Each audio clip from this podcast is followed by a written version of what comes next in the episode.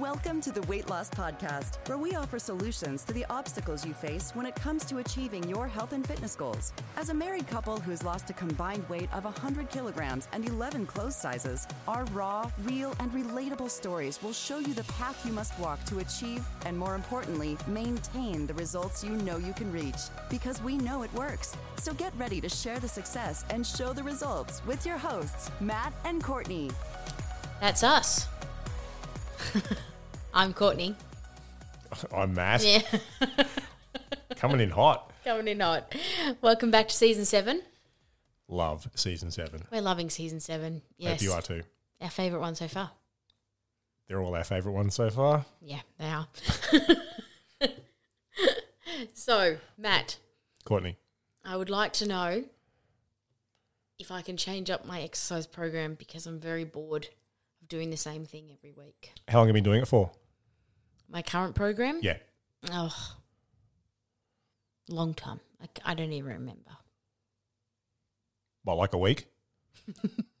Two weeks? No, more than a week Okay, so why do you want to change it? because it's boring. Really? Yeah. Well, it's funny. I was actually hoping today, I was going to ask you, um, what would you like to work out today? Given that I'm the trainer and you're the client, um, what would you like to do today, Courtney? You're the one paying the money. Yeah. Okay, the answer is no. I'm not going to change your program up because we're here to talk about the truth, the boring truth about actual successful training programs, which is going to run completely counter to what you've probably seen online and probably see online every fucking day. Yes. So I'm going to stop us, please. Not that you can. Stop us if a few of these things sound a little bit familiar. Well, I'm just bored and, and I wouldn't mind mixing up my training program for the next couple of weeks. What do you think? Mm-hmm. Or, hey, follow my Instagram page for a great new workout you can do every single week. Yeah. Or what about those ones with the, you know, it could be, oh, all these girls that I follow on Instagram, they change their programs every week. I should do that too. Oh, that's right. If that person with 60,000 followers changes their workout, they must know what they're doing. Yes.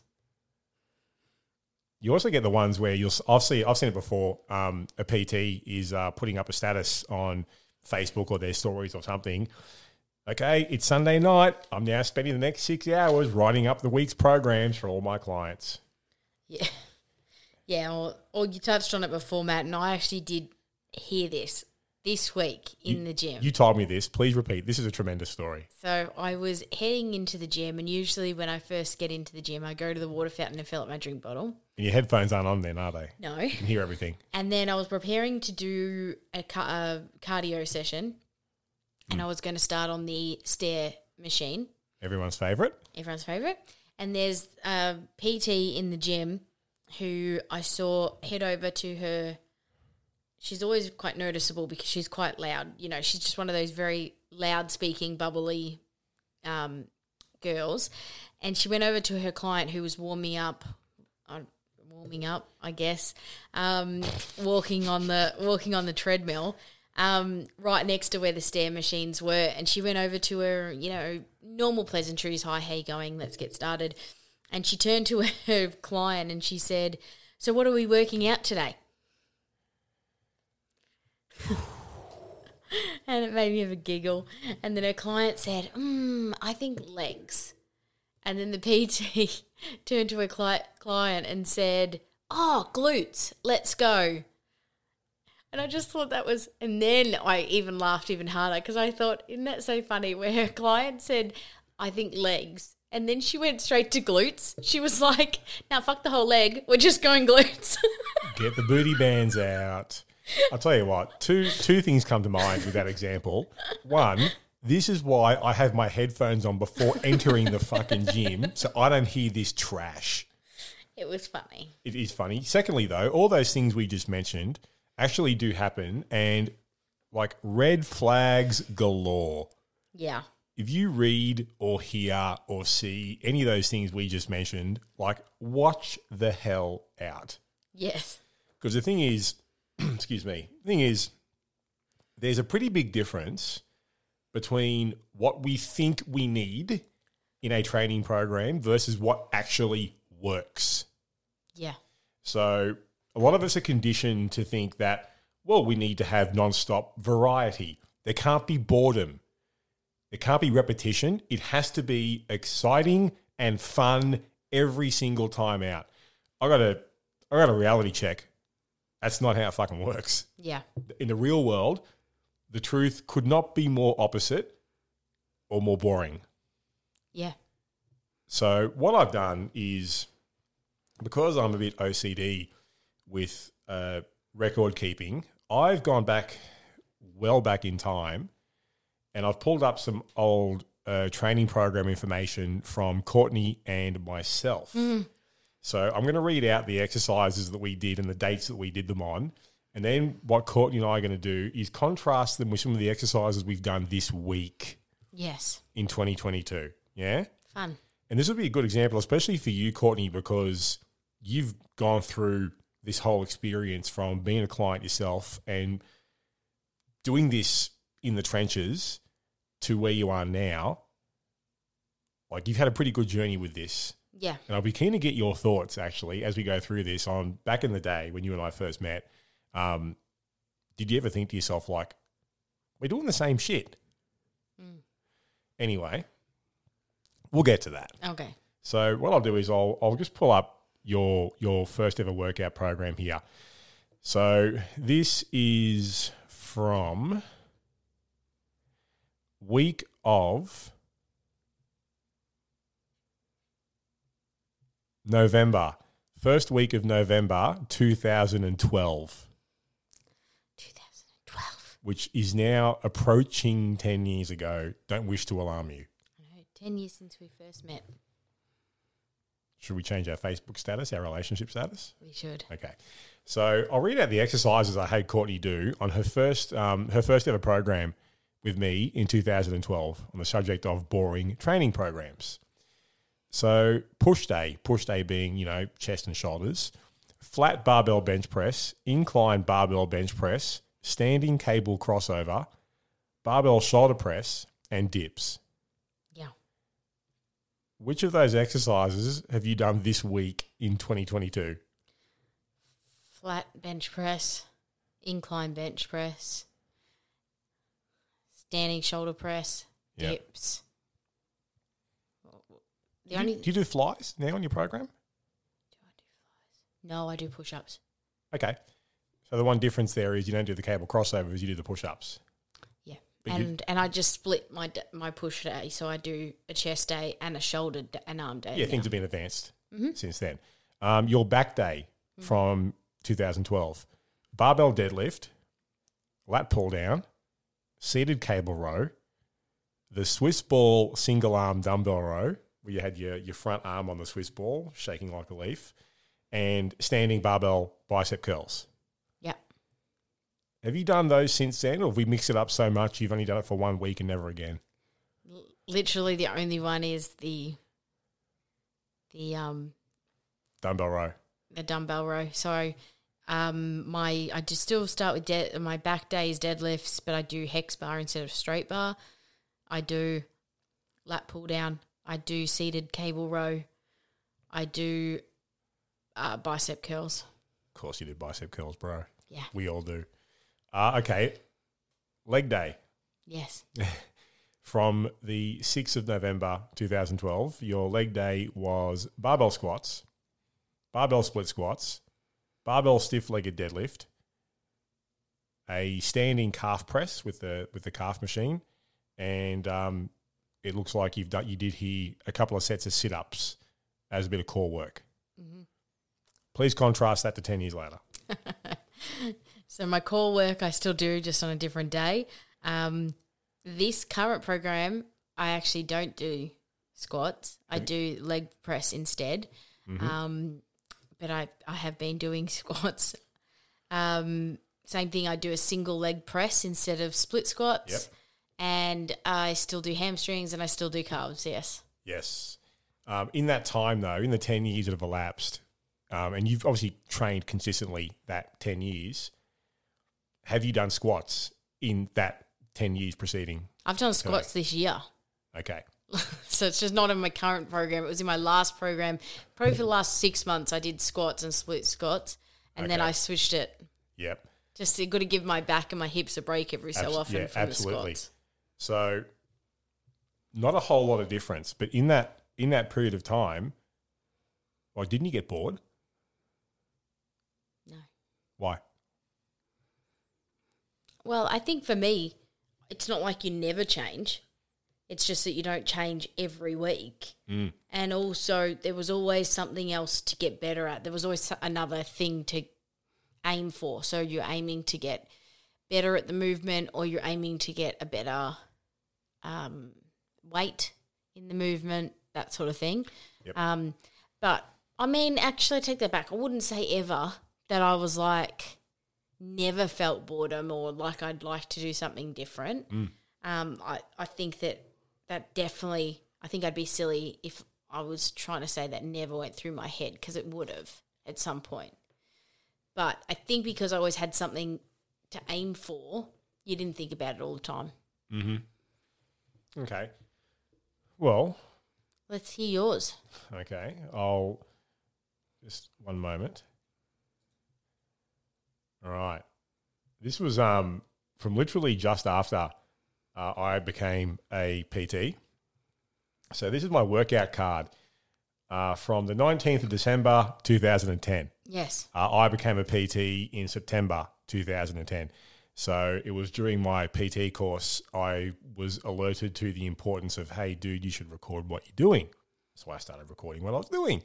So my, on this day was also a push day. Yes. Uh, my first exercise was dumbbell bench press, then a dumbbell incline bench press, then a dumbbell shoulder press, a lot of dumbbells a lot of dumbbells. uh, then dips, and then for some core work, I did some sit ups holding a five kilo medicine ball over my head. Yes.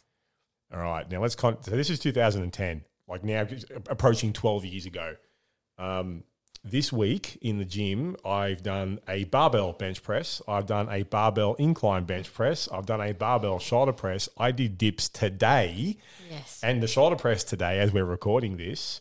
Um, and I also did sit ups today as we're recording this 12 years later. So, what, what has changed in those 12 years? Have I only done those, those exercises? No, I haven't. I've done those exercises and variations thereof. But what has changed is, and it's the same thing with Courtney, we have gotten way, way, way, way stronger yes. and far better at the execution of the movement. Yes. So it's the same thing um, back then for my for my back day. I was doing things like a barbell deadlift, a lat pull down, a cable row, a dumbbell row. I still do these things now, except instead of a uh, a traditional barbell deadlift on my current program, because I spent all of last year doing the barbell deadlift, I've uh, changed it to go to the barbell one legged deadlift. Not recommended. That exercise sucks, but it was it was time to literally it was time to do some variations in there and get some of the load out of my body. You know, because when you go from a, a a standard deadlift to a one legged deadlift, you can't do the same weight. But Jesus, it is so effing hard. Point is, these exercises haven't changed that much, No. but the person doing them has. So the execution uh, quality and the strength have changed quite a bit. So I want to I want to just be clear with this as well. What Courtney and I are talking about, we're predominantly talking about strength training when it comes to effective strength training programs. Because when it comes to to cardio, um, mixing it up and variety in cardio is actually recommended. And something we recommend to all our clients, like, hey, literally mix it up as often as you can, because with cardio, it creates what we call inefficiency. With cardio, the worse you are at what you're doing, the more energy you're going to burn and the, the greater a me- metabolic spike you're going to get. Where the thing is with, with cardio, if you keep doing the same thing and the exact same thing um, in repetition, you're going to get fitter at the at that whatever that activity may be. So if all you do is do the same exact type of run every single time out, you're going to do it faster. You're going to be not quite as, you know, tired mm-hmm. and wrecked by the end, which you might think, oh, this is good. I'm getting fitter, but it's actually running counter to fat loss. So we did an episode a number of years ago called "What's the best way to do cardio?" So I would recommend just dipping into that episode to get a bit more, get a bit more in depth. Yeah. Than that point I'm making is we're predominantly talking About strength, strength training, training, here because yeah, yes. so as I said, mixing it up with cardio, mm-hmm. like great idea, go right ahead. yes. Okay, cool. Encouraged. Strongly encouraged. However, mixing it up when it comes to strength training and weight training is an awful idea. Yeah, I, think the main point as well is the frequency of the mixing it up. So when we're talking about the the mixing it up in terms of cardio, not only is it a great idea, it's a great idea to do it co- like often. Absolutely. Whereas the mixing it up with weight training and strength training is not ideal at all to do it often. No. Well, the thing is, weight training and strength training, the goal is to get stronger. Yes. And if someone is mixing it up, or if your trainer is like, oh, what should we do today? You got no chance of actually getting stronger. No. Because the thing is, this is probably something a bit for a bit more in depth in another episode we might do perhaps. But getting stronger, physically getting stronger, is the catalyst to dramatic, successful weight loss and body composition improvements and health improvements. Yes. The thing is, um, little a little bit of um, a secret here.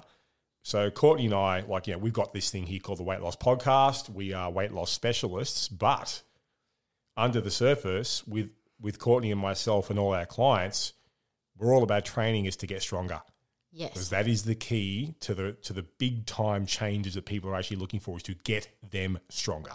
Mm. So that's the purpose of strength training.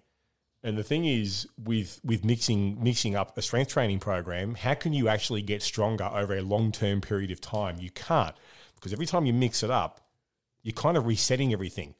You're going mm-hmm. back to square one, mm. Which defeats the purpose. And that's why we've we've used these examples, Courtney, of like you know what you did ten years ago to what you do now versus what I did in my workout 12 years ago to what I do now. And there's not a not a massive amount of difference. There's been a lot of variation in between, but that variation has been infrequent yeah. because of the time spent. And you've noticed this, you would have noticed this yourself, Courtney, when you and I first met. You were doing the same exercises for months and months and months and months, Yeah. but you were getting stronger at them. Mm-hmm. Your flexibility was improving, your range of motion was improving, your posture was improving. These things can't improve if you mix it up No. every week, every couple of weeks, or you know, what are we doing today? Like that's this just can't happen. Well, I think it's like getting good at any new skill. So to me, lifting weights is not only benefiting you, you know, obviously your health and everything like that. I mean, in my eyes, it's it's learning. It was back then, especially, it was learning a new skill. I'll tell you what, that is a great a great way to put it because I do think effective weight training, safe weight training, uh, is absolutely a skill. Yeah, And like all skills, it is learned through what? repetition, yep. and that's the way I sort of look at it. Especially now, looking back on it, where you know you wouldn't teach some if you were trying to teach somebody any new skill. You know, cooking. I don't know anything. Tennis. You know, you're trying to teach somebody a new skill of playing tennis.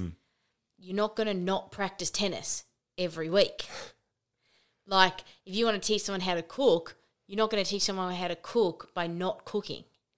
Um, Well said. and to me, that's the way I look back on it now, and I always think about it. Where you know you, you've got to you've it's just learning a new skill, and like any skill, there are going to be times where you're going to get bored and over it and frustrated, and hmm. you know any like all the feels. That's kind of how it works, isn't it? But you always the the idea is to always see progress, and if you're seeing progress, it means you're getting better, and if you're getting better at weight training and strength training, then it means that your body composition is going to be improving. Okay, so with the weight training you've done since we first met, in what ways have you progressed at the skill of weight training?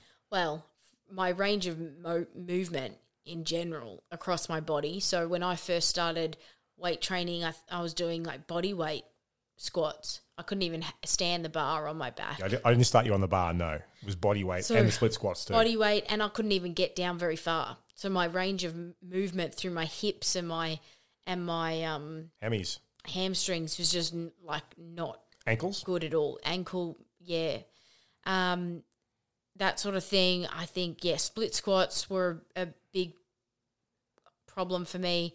Um, I feel like I picked up coordination fairly quickly. Um, I played I played a lot of sport growing up, so I feel like the coordination I could pick up relatively quickly, and I could understand what you wanted me to do. but it was just getting my body to actually do it and learning the feel of what that felt like. But definitely building up from there. I remember bench press, um, building up from that. Um, In what way? Just in terms of weight, the weight that I could Getting, push getting stronger. getting stronger. Yep. Yep. I think for most things that I did, if I look at my progression, it was in definitely in the weight. I started off as an absolute beginner. I had never done weightlifting before ever. So it was learning like I had to even learn what a lot of the exercises were even called. Like I knew what that you were doing, but I didn't know it had a name. Yeah. I'm still learning what exercises are called actually. Um, and you know, um, so it's not only that; it was the correct posture, it was the correct technique. Also, just learning to understand what muscles I have and how they move and how they're supposed to feel. Yeah. I was I was not in tune with my body at all. Mm-hmm. So that having trying to build that mind to muscle connection, muscle connection. Yeah. um, that was a big challenge for me, and it took me a long time. I mean, it's still I'm still pra- like getting used to that, and there's certain movements that I feel like I still have to improve on in terms of that. Um, and then obviously just the obvious one, which is improving in terms of lifting more weight. yep. Yeah, Another area that um, you may you may a lot of people will undersell this that you've improved in with the skill of, of weightlifting is knowing when to inhale and when to exhale breathing. because yeah. there's a real there's a real art to knowing when to when to inhale exhale because it can literally improve or decrease performance on certain exercises because it's not all the same is it no, so you, you learn that that was a big improvement you're right. The other non-obvious one that you learn is how to spot someone.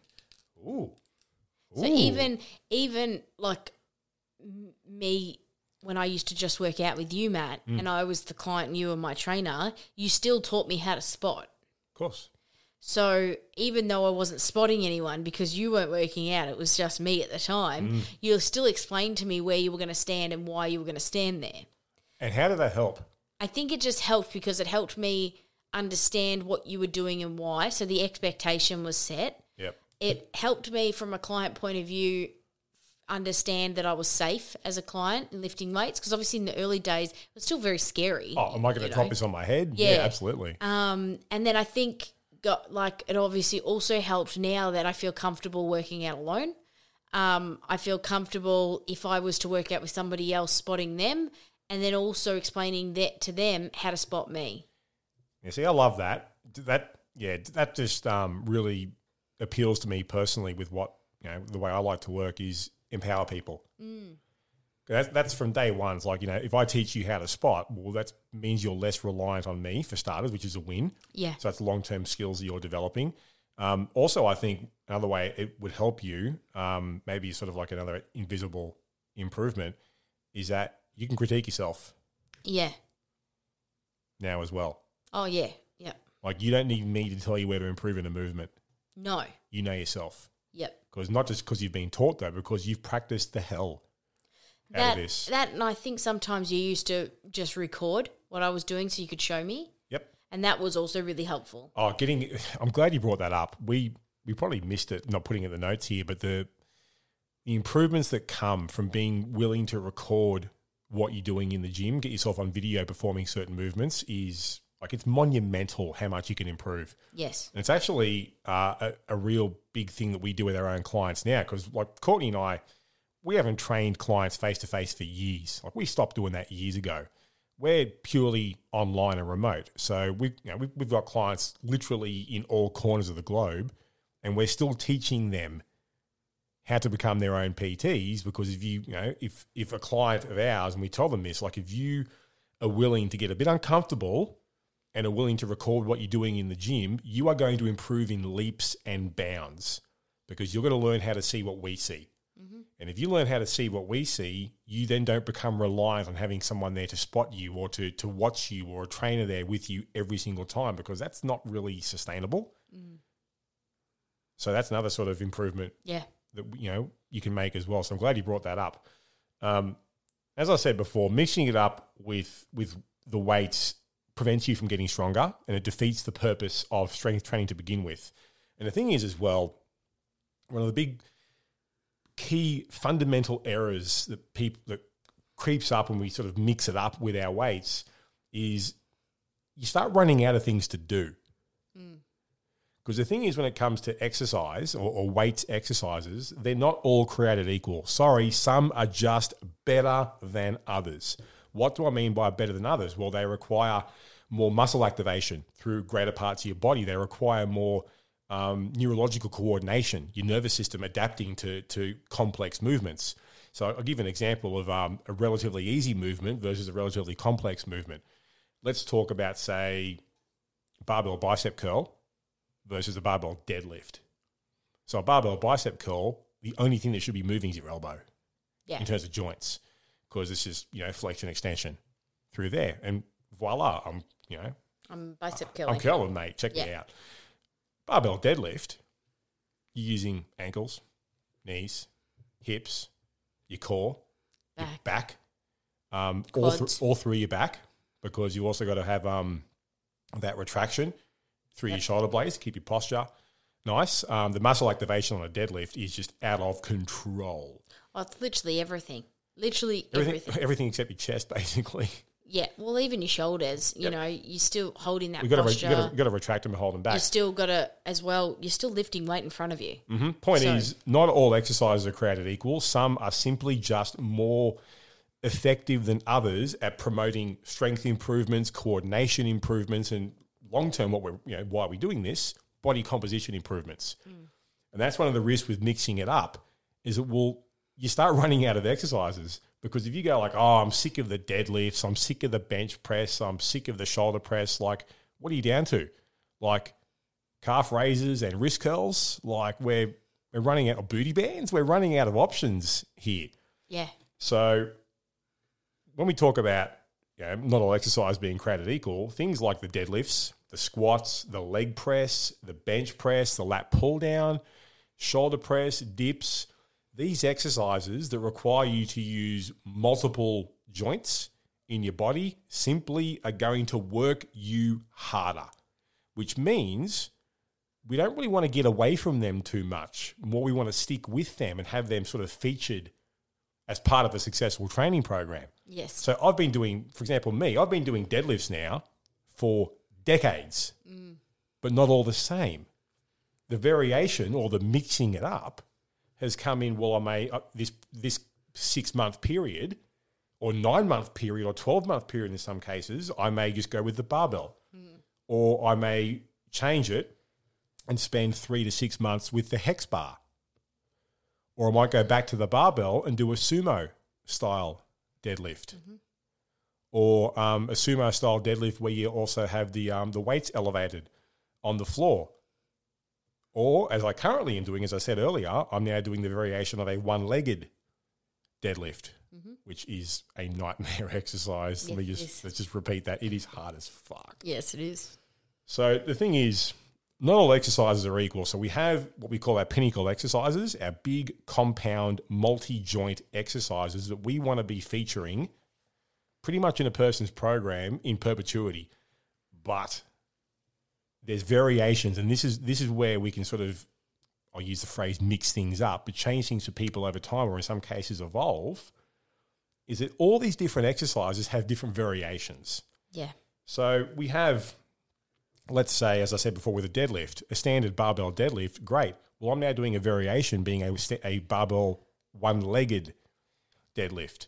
Another variation could be, you know, you might spend, say, three months or six months getting stronger at the standard 45 degree two legged leg press. Mm-hmm. Okay, let's give you a bit of a new, a bit of a new test. and you know, test you out. Let's go to a 45 degree single leg press. So only one leg's moving at a time. Mm-hmm. Same with a bench press, Courtney. You might go from like a, a dumbbell bench press to a one armed dumbbell bench press, which means only one arm's moving at a time Yeah. rather than both. Or even just generally going from barbell to dumbbells. You know, Barbells to dumbbells or back or, or even kettlebells. it, changes because you haven't got the same stability. It changes the way you, you know your body and your mind have to sort of work hard to, Yep. for the movement. It can also change when the tension's on the muscle. So a good example that you remember, Courtney, is say a, a barbell bicep curl to then going to doing bicep curls with the cables. yes, The cables, there is tension all the way Yes. through because it's pulling gravity of the cables pulling your arm down. yes, Where with, as you know, with the barbell bicep curl, there's certain points where you can kind of cheat and your muscles Yes. kind of switch off yep, where the variation of the cables, like there's no cheating, mate. It's No. it, you feel it from from top to bottom and bottom to top.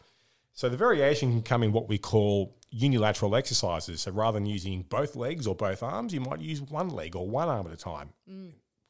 Way harder from a coordination perspective, but that's that's an evolution for some people. Um, the variation could come in, as Courtney said, barbells versus dumbbells versus kettlebells versus cables. I've trained using metal chains in the past, you know, or for some people, uh, things like resistance bands. Another tremendous sort of variation. Another variation could be, you're right. say, with um, the bench press.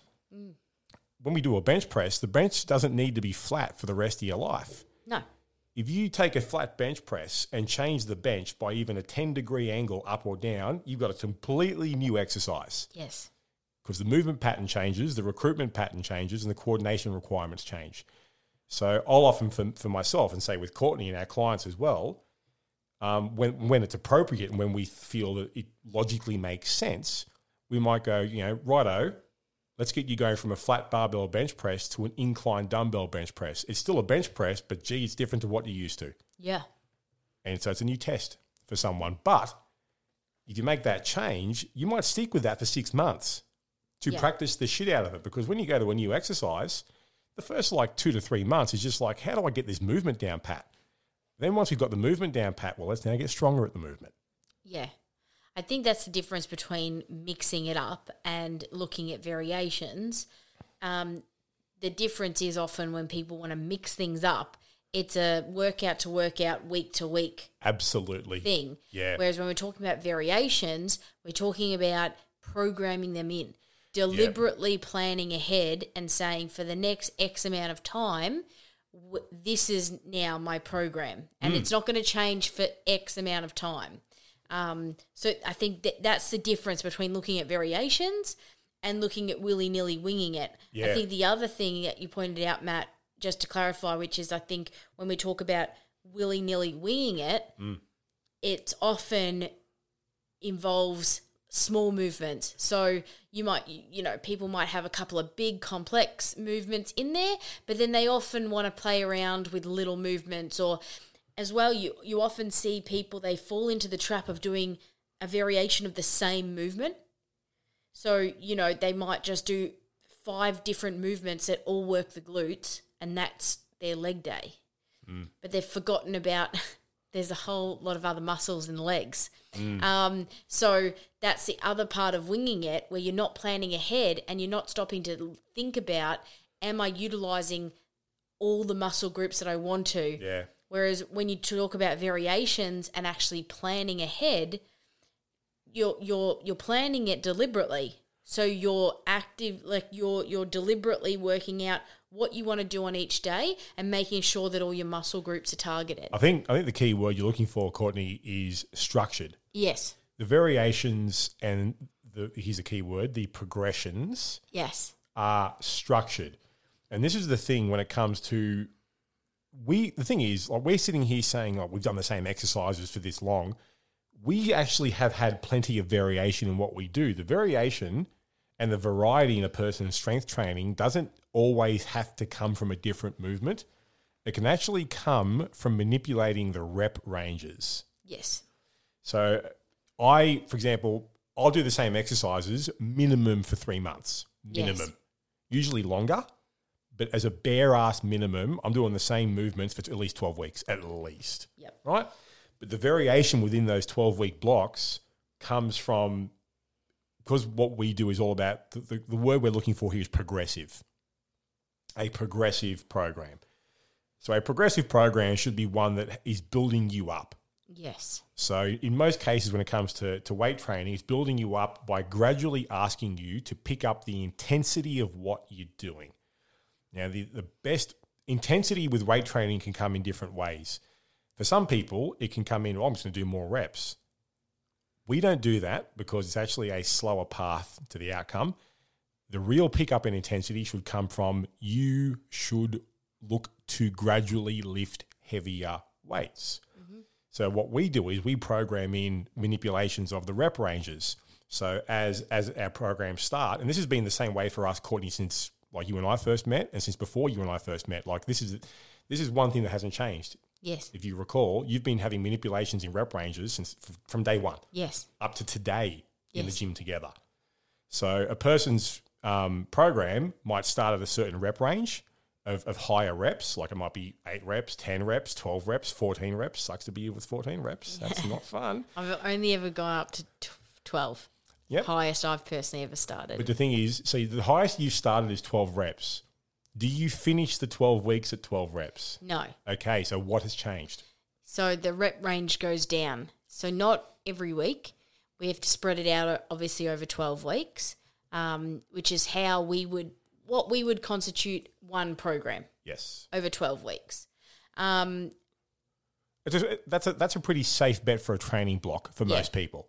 That Give or take a few weeks for some people. how many weeks you spend on each rep range, I mean, that can vary. So I've, I've done two weeks, three weeks, four, four weeks. weeks. I think when I first started, just to give an example, when I first started, I was I- I- every four weeks. Mm-hmm. So I had three changes throughout my, you know, program one, program two throughout the year. Um, so I started, I think back then I was starting 10 for the first month. Yes, you did. Then I went down to eight, and then I finished for the last month at six reps. Okay, so what did that allow for? So basically, the idea is that each week I would try still to go up in weight. So if you know you hit your markers that we've spoken about before, you hit your form markers and you hit your rep range, then ideally we want to try to go up in weight the week after. Now that might be literally as small in, of an increase as half a kilo. Or half a kilo or one pound? Like literally could be a tiny increase if you need it to be, but it's something. You're still increasing that load It's still progress, isn't it? still progress. Mm. Now, usually though, when you're staying on the same rep range, it is hard sometimes to make progress. oh, you're going to hit a wall. Especially on Absolutely. certain, some of those smaller compound movements. You know, I'm not going to make as big bigger gains as I would say on deadlifts on bicep curls.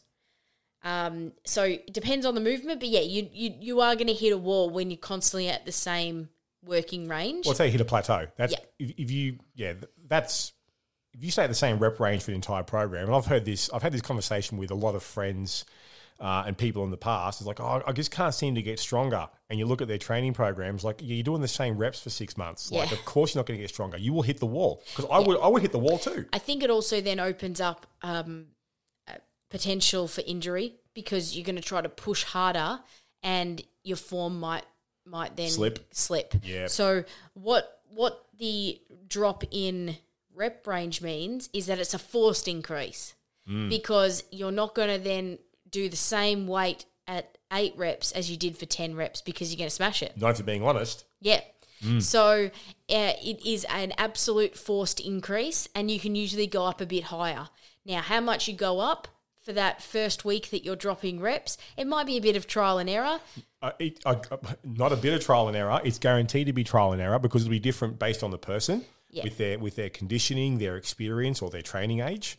It'll also, as you know, Courtney, it'll it'll differ depending on the exercise. Yes, absolutely. So that's where those compound movements. So just that example alone of deadlift versus bicep curl. Well, yeah, any So- any exercise that uses more of your muscles, Yeah. will probably get a bigger increase. Yeah. So you you're going to sort of have a bit of a play around, but then obviously you've got a baseline for the next week and then the next week. So right now, I think I've got I've changed my current program, so I, I change it up every three weeks. So I've got three in four increases. So I'm 12, 10, Eight, 8, six. 6. Um, we've always worked in twos. Is that deliberate? I don't know if I've ever asked you, Matt. What do you mean in twos? So 12, 10, 8, 6. So we're not going, we're even numbers and we're going dropping by two reps. We have. That's correct. Yes. Um, do you know why? No, I was about to say, I don't think I've ever asked you why. Uh, okay, time to time to teach my wife something new. Yeah. Um, it's th- th- because when you have a, a smaller reduction in reps like that, it allows for a more gentle increase in weights. Like if you you think think of it this way, this week you're going from twelve reps to six reps. Oh, too much.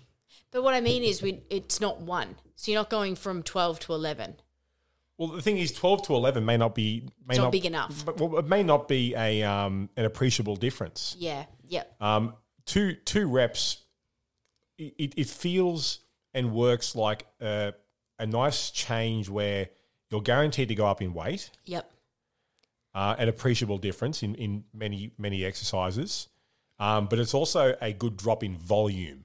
Yes. Because Yep. the thing is with training, you've got you're going to have either volume or you're going to have intensity. yes. You might think you can have both. You, won't can't. for long. You're only human. We're all organic. There's only so much juice in the orange. Yes. So the thing is, with the manipulation of the rep ranges, as the reps gradually go down, the weight can gradually go up. That's actually how we can say to our clients, and we can say with our own experience, Courtney, there's no strength plateaus when you train the way we train and the way we teach, because sooner or later that weight's going up.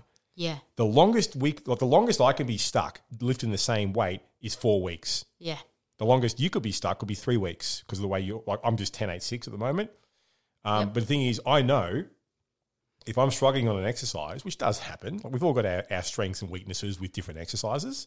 If I'm if I'm say stuck on the same weight for four weeks, I at least know the next week There's after that, coming. this this shit's going up. Yeah. There's a change coming. And the thing is, as well, just that that being where the variety is could trigger a big strength gain after that. Like I've had it before where I've been stuck, for example, on the same weight of a given exercise for 10 reps for a month. But then once the reps dropped down to eight and the weight went up, it then went up for the next two months. Mm. Mm-hmm. You know, because just just that little in, that little increase and asking your body to lift a little bit more can trigger some pretty good improvements from there. But point I'm making is, at the very least, we can say with this type of strength training, you're not going to hit a plateau. yeah. There's always an improvement coming, which is a good feeling, by the way, because you know then, well, regardless of how this goes, I'm going to be progressing. Yes. And that I'll tell you what, not many people I think can go into the gym and say, I know I'm going to be making progress with my structure. Yes. Because most people don't fucking have structure. No. It's just what are we doing today? What are we doing this week? Oh, I feel like this. I feel like that. Like, no, we've got a plan. Yeah. And this plan is set in stone for at least three months. And this is how it's going to be executed. This is how it's going to be progressed.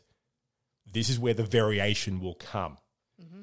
So, the, the key word that I'm sort of blithering on about here is that the program needs to be progressive. Yes. If a program is progressive as a strength training program, it's probably going to be very effective over the long term Yeah. for someone. And that's where, for, especially in my experience, you take the boredom out of it. So I often also think that for a lot of people, they say, oh, my program's boring. I would ask them if they've got a progressive, structured program because potentially, like the example you gave before, Matt, where you got friends that say, oh, I'm not getting any stronger because they're literally doing the same exercises, the same rep ranges, the Same weights, the same weights for far too long. months. Yep. Months and months and months. I'm a little bit different to you, Courtney, where if someone says, you know, I'm getting a bit bored with my program, my first response would be, good. It's probably a great program. it's probably well written then. Yeah. because yeah, the the variation, as I said, comes in in progressing in what you're doing. Yes. People get caught up in oh, I want something new, I want something fresh. Like, nah, mate, that's not how you get good at this shit. No. You're doing you're doing the same stuff, but as Courtney said earlier, you're improving your posture, your range of motion, your flexibility, Yeah. or you're just literally getting stronger. That's the, that's what you want to get addicted to is those types of improvements with this. So, yeah, as we said, there are variations, and there should be variations in a in a successful training program, but we don't introduce variations willy nilly. Yeah, they had to be built up to Yes. for most people. Um, but also, this is the key thing with a, a really effective, successful program is that time needs to be spent on various movements, just getting better at the movement. Yes. Like no one, not many people are going to walk in day one and absolutely nail a barbell squat. In fact, most people are probably going to be terrible at it because I was, you were, everyone Yes. tends to be. Yes. How do you get better at a barbell squat? Well, you practice the hell out of it. You're not going to get better at the movement by going, oh, well, I've done a squat this week and next week I'll go and do something else. Like, that's not how. Yeah. How? Yeah. You, you can't improve at that. No. Build So the skill. You got to build the skill at the movement. And this is a key, I want to share with you listening one of my, maybe my golden rule mm. when it comes to strength training. And it is this how you move a weight is equally as important as how much you are moving. Mm. A big mistake, a, a, lot, a big trap I see even a lot of our clients fall into is the first thing they get hooked on is, oh, the numbers are going up. Like, yes, that's a good thing, but but I want to see how you move the numbers.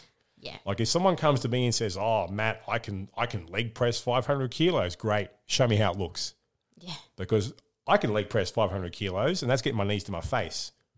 Well, I might see someone else do a leg press of 500 kilos, and it's moving like three inches.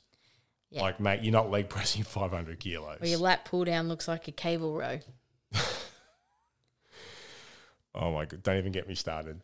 Um, but yes, just remember that how you move a weight is just as important as how much you are moving, and this is always the first progression you look for in someone's strength training program: is how well and how much are they improving at executing the movement. Because I, I personally, with how much experience I've got now, I am far more impressed by someone who moves any weight, regardless of how light or heavy it may be, if they're doing it with quality, like, cool, we can progress this. Mm. If they're moving a big weight and they're bragging and it just looks like shit, like, that's not impressive. you, you've overextended yourself. That doesn't impress me in the slightest. It's not really impressive because I'm sitting there waiting for something to pop. There is also that. It's Like, more scary. can I, can I quote a good friend of ours, Shania Twain? That don't impress me much. Yep. But if I see someone doing, you know, what someone else may think is a lightweight, but the movement form is impeccable, like I've tipped my cap to that. Yeah.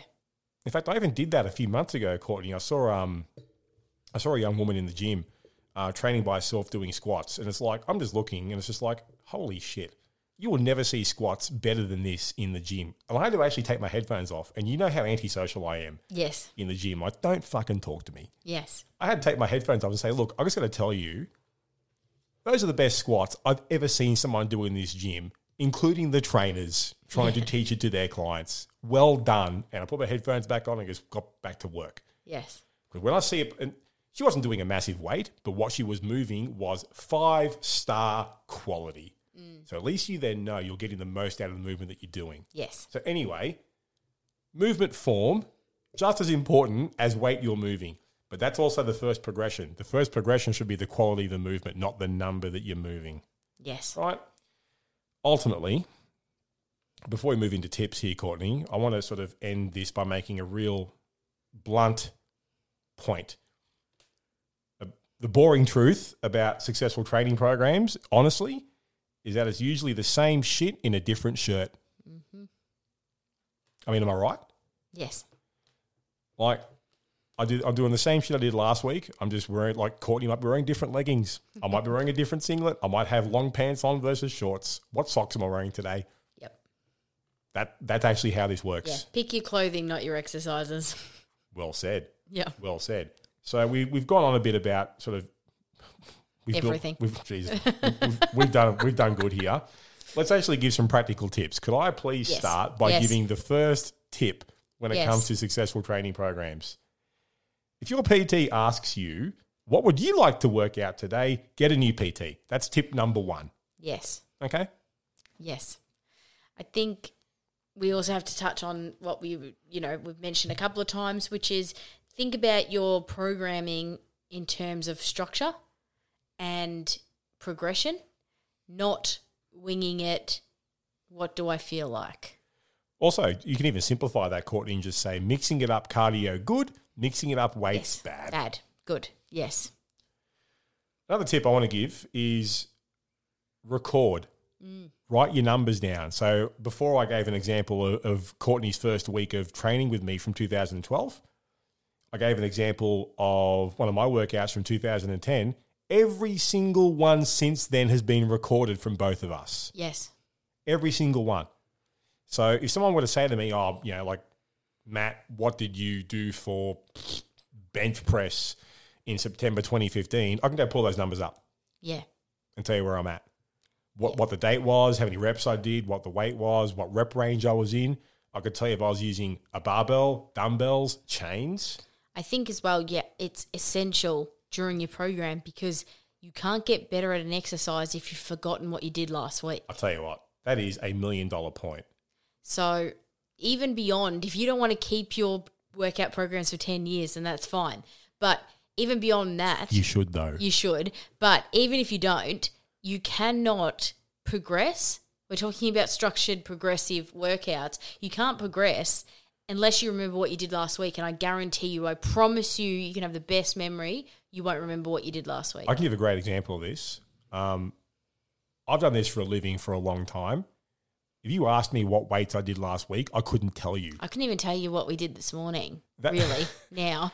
Um, I'll tell you what, I would actually, I can remember my shoulder press because my first exercise. Yeah. and I remember my dips because that was body weight. Um, but everything else, I need to go and review my yeah. I numbers. could probably tell you roughly, but I'd have to actually look it up to really remember it. But and that's only like, you know, eight hours later. The thing is, you aren't going to remember what you did last week in, No. in high detail. Sorry, it's not how it works. I do this for a living and I don't fucking remember. no, It's just not how it works. This is why a little little rule I've got with this: the more you record, the less you need to remember. Yeah, and everything, everything down to if it's a particular machine that you want to remember to use each time, or The settings on the machine. the settings on the machine, how far back that you put the the seat, or on the leg press, yeah. things like that. How high is the bench press? The the you know where the barbell is being held. Yeah. I think as well, this is just to underscore the point of, you know, my story from earlier of the trainer saying, What do you want to work out? Oh, let's just do glutes.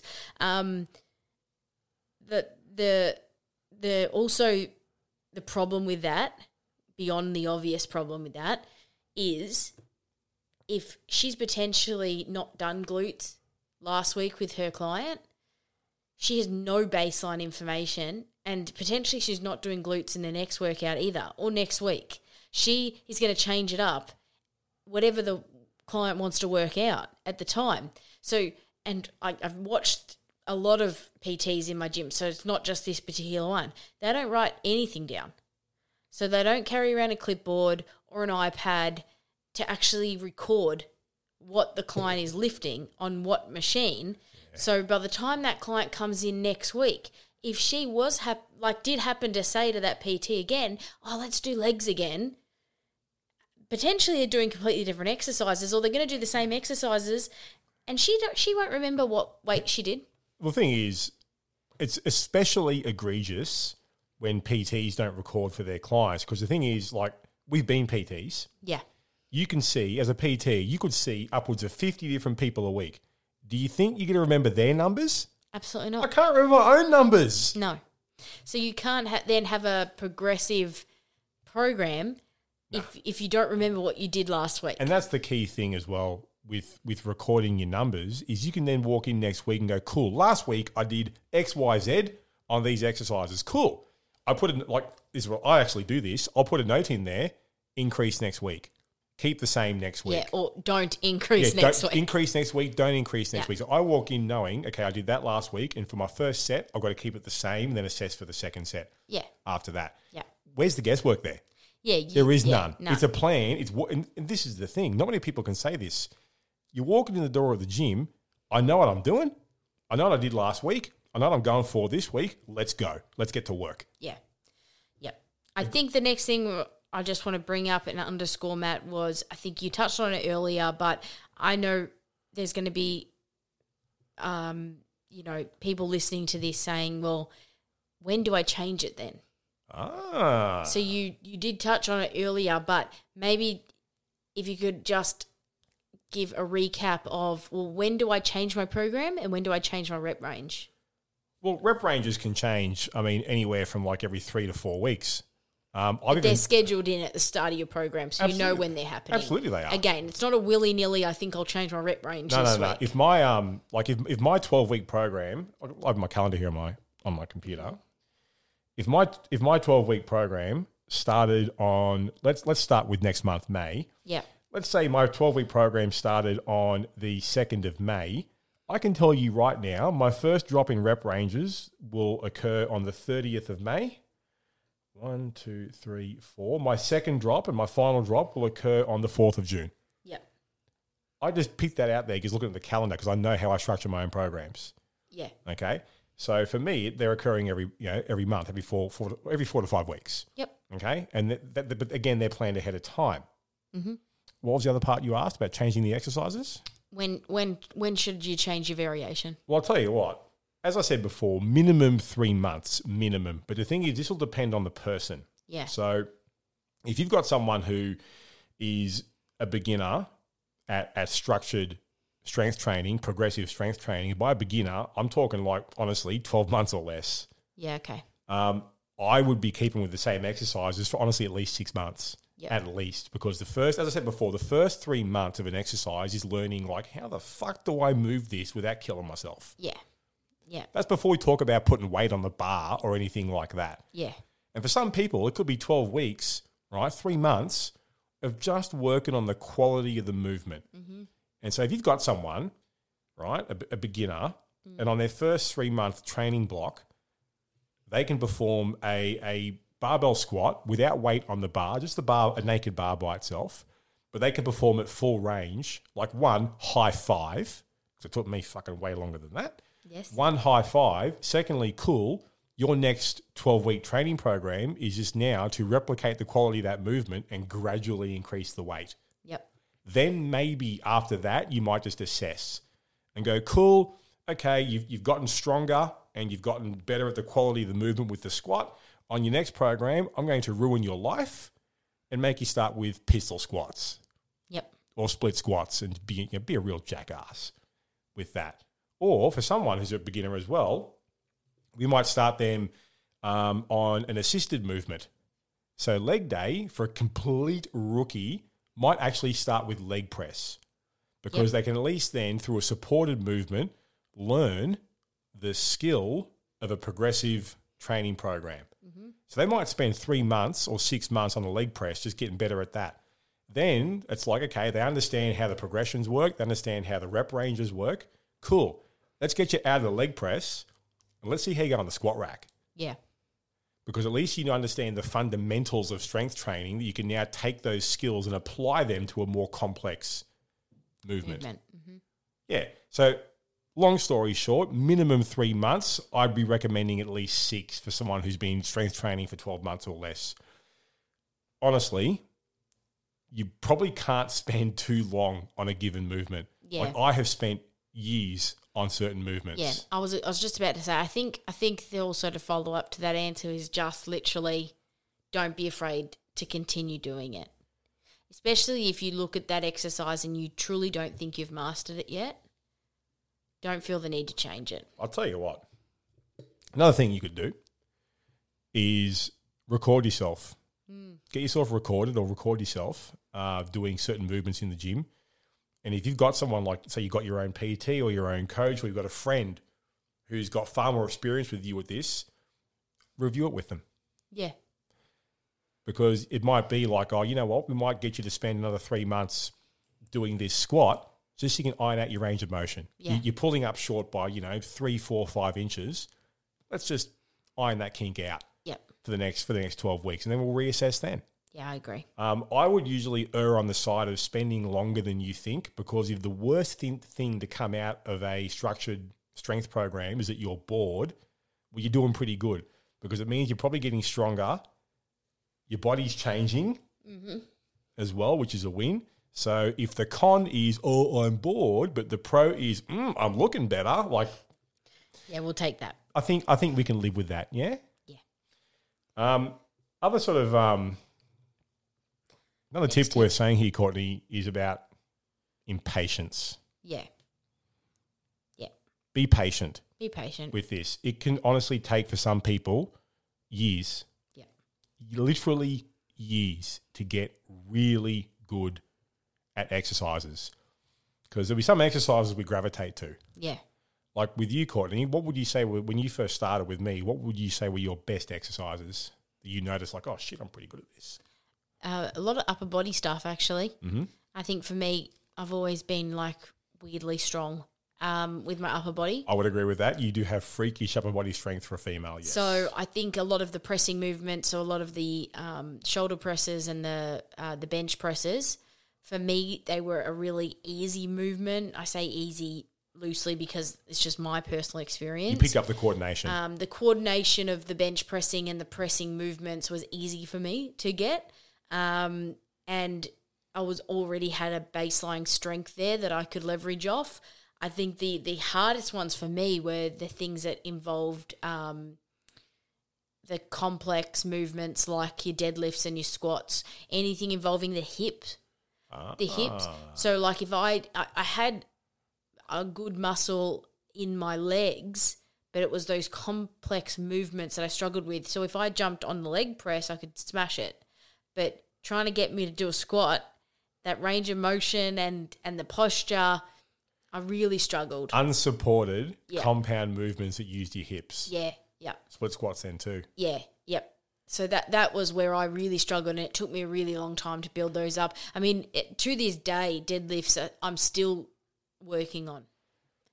I'm still working on variations of deadlifts that I- can do because it's still. I, I wouldn't say that I've mastered that exercise. And squats too. And squats, yeah. When I when I bring squats back into my program, I would leave them in for at least six months Fucking because yeah. because for me, I would use that first three months just to get back into the movement. Because Mm-hmm. Yeah. even to this to- at this point, I've been lifting weights for ten years, almost. It's for me that's still a really challenging exercise. Um, so there just is some. Whereas I could take six months off bench press and get back into it in one session. Yeah, we, we all have our pet exercises. I know for me, like my pet exercises are things like leg press, Yep. um, deadlifts. I can just walk in just cold and just Do rip it. it, out, no Yeah. dramas. Where conversely, um, lat pull down and chin ups have been a, a bugbear of mine, like literally since day one. Yep. Um, and I've written a good example of this in terms of the, the, the need for patience when it comes to, to weight training is there's an exercise out there and our clients listening will know this because we get them all to do it. I still do it. It's called a stiff-legged deadlift. It's a variation of a barbell deadlift that works more through your hamstrings. It's Sometimes really called a Romanian deadlift. yeah, very good for um, development of the hamstrings and the and the glutes. Yes. I first did this exercise in 2006, right? And I've been doing it consistently and variations thereof. Like I've done it with dumbbells and kettlebells, one legged, two legged. But I've been doing forms of this movement since 2006, which is now officially a long ass time ago. Yes. Not until 2021 did I actually think to myself, fuck, I got this. Finally, I've got this Yes. full range, full posture, no bending through my back, no dropping through my shoulders, full retraction there. Top to bottom, I've ironed it out. It only took me whatever that period of time was, what, 15 years. Yes. But the thing is to understand a lot of progress occurred in those 15 years. Like my whole life changed in that period of time. While I was still just being patient, going back to it, working on it, week in, week out, month in, year out. Like there's no there's no shame No. in being patient with this and just sticking with this. Like in my case, I've been doing the same exercises and variations of the same exercises now for like 16, 17, 18 years. And I'm still improving at them. Yeah. Still getting better, still getting stronger, still improving my posture. This goes back to what you said earlier, Courtney. This is a skill. Mm. Yes. There's a reason it's an Olympic sport. Yes. Yes. you know. So um, there's one more tip down the bottom there, Courtney. You want to uh, you want to give this one? Where? Scroll down the page. I, oh. Oh yes. Sorry. I was like, no, that's the end. No, we've got a lot of notes for this episode. yes, we did. It goes over three pages. Um, block the noise. That was my last tip. Is block the noise. What do you mean by block the noise? So, like we spoke about earlier in the podcast, Mm. um, you know, the whole, oh, but on Instagram, these influencers, they do workout of the week, or, you know, they, ch- they seem to change things up every time they go to the gym, or they do something different. Block that out. You have to block that out, or block out the people that say, why are you doing the same thing every time you go to the gym? These are the sort of people that you just can't focus on. If they want to do something different every time they go to the gym, fucking be my guest. Do whatever you want. Oh, crack on, mate. Like, yeah, I'm not doing it, but yeah, go No. for your life. But just don't get sucked into thinking that you're doing the wrong thing. You have to be um, really careful and selective of who you listen to, who you let in, who you take advice from. I mean, this is a, almost like a life tip in general is just be careful who you listen to. Yeah. And another thing I would also add, if you see some fucking influencer online who's in great shape and they're doing this, you know, workout of the week bullshit, that's not what they did to get in that shape. I can assure you. Yes. I can assure you, as someone who's trained these people, that's not what they do to get there. No. This is why we call this episode the boring truth about successful training programs because the actual truth is the shit we do is fucking boring and it's full of repetition, but it works. Yeah. I mean, it's not going to get them more followers, so that's why they put up things Bingo. that are different. Oh, it- But if, if I was if I posted, if I jumped on my own Instagram or our, our weight loss podcast Instagram feed and posted my workouts every week, you'd think this guy's just posting the same fucking videos. Yes. And as I said, the only thing that changes might be my singlet or my pants. Yep. What I do won't change. I'm doing the same shit Yes. or variations of the same shit, just getting better at it. Yeah. It's also as well, just before we sign off, Courtney, for me at least, I mind knowing what you think with this. It helps me mentally mm. to know that, like, you know, I don't need to stress about what am I doing this workout? What am I doing this week? Like, what should I do today? Like, no, I know what I'm doing. I can just go in there. Here's my plan. Get it done. I know how to progress it. I know how to execute it. I know how to work through this and push myself. Get in, get out. There's no stress No. with that. No. And it, Does, it- that, does that help you with, like, for me at least, it frees up mental energy? Does Oh yeah, sense? it's definitely a time saver. I've noticed it before where I might be say um, in between programs or you know I don't know something's happened. Very rarely it happens, but it, something might happen where I'm not going in for a, stru- a a structured weight training session. I'm going in just to maybe do some compound movements, some machine I movements, just those. do some like- high reps. You mean like on a deload week? Yeah, just I deload call, week I call or- those shits and giggle sessions. yeah. Yeah. Or you've got like a weird half week between maybe like a holiday and yeah, your program finishing. So you just There's a gotta gap. There's a do a, gap. couple of things and restart later, Keep, sort of keep thing. active. So whenever I have those sort of workouts, man, they take forever. A because you're trying to think about oh fuck, what am I going to do next? You know, I know I know hundred workout like um, exercises that I could do, but for some reason, because it's not written down and structured, and you haven't thought about it ahead of time, you still get there and you think I don't know what to do. like, like it's just weird thing, and you feel under pressure. And then if you get to the gym and it's peak time, and then there's people fucking everywhere, and oh no, I What's, hate it. what's available? What's being used? Ugh. Yeah, no, I hate it. I hate it. So I- I, remember every time that happens why I don't do that. thing is, what I really appreciate is that I know when I go into the gym to do these training sessions, like all I have to focus on is like I'm going in there to go hard at this. Yeah. That's where my energy goes. Is go in there, do my absolute best, Yep. and then get the hell out. It's also good I, I find for time management because I know exactly how my how long my workout's going to take. That's also the perks of experience too, isn't it? Like you know, like yeah, my program looks like this. This session should take roughly this long. Yeah. And that's the thing as well with experience. Like you and I know how much rest we need for every single exercise we do. Yeah, and that comes with time as well. But once you once you have, you know, the the time invested into building this skill, those are the sort of benefits you also gain from it. So it's easier to plan your week. It's easier to plan your workouts. It's easier to say, oh no, I can get gym in because I know that this session, if I don't fuck around, I can get this done in 40 minutes. Yeah, this, yeah. Not all sessions are the same. Yeah. Like leg day will take longer than for us, say Yeah. our shoulders day. Yeah. So Yeah. leg day for me generally would take me just over an hour. Yes. Really. Yep. If I pushed it, could get it down to an hour, but generally it takes me a bit over an hour because often I need a bit more rest in between each each exercise. Your leg rep. day's pretty damn hard. Yeah.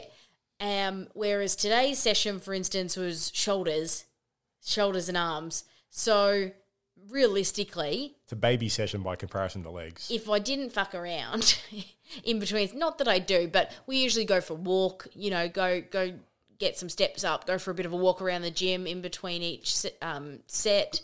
I'll tell you what, going for a walk between sets is a whole lot better than sitting down staring at your fucking oh, phone. Yeah, but I mean, we do maybe a couple of laps in between each set. Yeah. Now, if I if I knew I had to be somewhere, I probably could get that done in X amount of time. So yeah, that that is also Is that, the benefit. is that X amount of time without compromising your performance? yeah, Okay. yeah. Cool. I mean, if I was going to compromise my performance, I could easily get that that done in half an hour. Yeah, but then But- again, what's the fucking No. point? I mean, forty minutes I think would be the the the without compromising would be the quickest I personally could get done with a weight training session. Just over an hour, you know, maybe an hour and twenty would be the longest. Yep. Okay.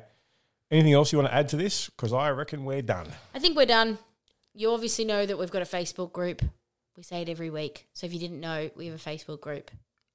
Is it obvious though? It's obvious because it's called the Weight Loss Podcast on no. Facebook. Is it obvious that that our listener knows we have a Facebook group? Well, if you're starting this season on this episode, I think you've made a mistake. And you should probably go back no, to episode one you've not one. made a mistake. You're listening to us. You've made a great choice. Would you not start at the start of the season? I'd have to start at the start of the season. uh, we're all different. That's my OCD coming That's in, you. obviously. Yes. Yep. All right. anyway, we have a Facebook group. Yes, over on Facebook.com. yes. Um, email us podcast at the weightlosspodcast.com. Yeah. Uh, I'll put um, I'll put all the relevant links for that into the episode description in your podcast app. So hopefully, we have dropped a lot of knowledge bombs Yes. here today. Um, in in hindsight, now having done we've been doing this now for an hour and twelve minutes, Courtney, this may be an episode you may need to listen to more than once. More than once. Um, and you may need to, to, to take some notes. Yeah. So. Um, Kind of sorry, but kind of not sorry. Um, overall, I've hoped this sort of illustrated like what actual real training programs are. Because the thing is, as well, with this, I should have mentioned this probably an hour before now, Courtney, is that a real good thing to ask people like us is what do we do? Yeah. Because we know what we're doing and we're not going to waste our time on shit, are we? No. So, like, if if if Courtney and I, like, if we're going to sit here and say, "Oh yeah, we change it up every single week," like, don't listen to us. We only do we only do the stuff that gets the most amount of bang for your buck Yep. in the in the least amount of time possible. Yes. Also, the last episode of this season will be a Q&A. So if, Oh. since this was quite a big episode, turned into a lot bigger than we had anticipated, um, if you come out of this and you still have questions or you're confused about anything, make sure you email us a question. Yeah, or when, when we put the call out for um, this season's Q and A on our socials, like Instagram and Facebook, like, hey, drop us, Yeah. drop us some questions. Yeah, we'll always put a call out for, for your questions and then you can contribute there. Yeah, if you, if you email us at podcast at the weightlosspodcast.com, we will keep your email in archive and answer the question in the Q&A. So again, hopefully you've got something out of this because holy shit did we speak. Take a deep breath. All right, we're going now.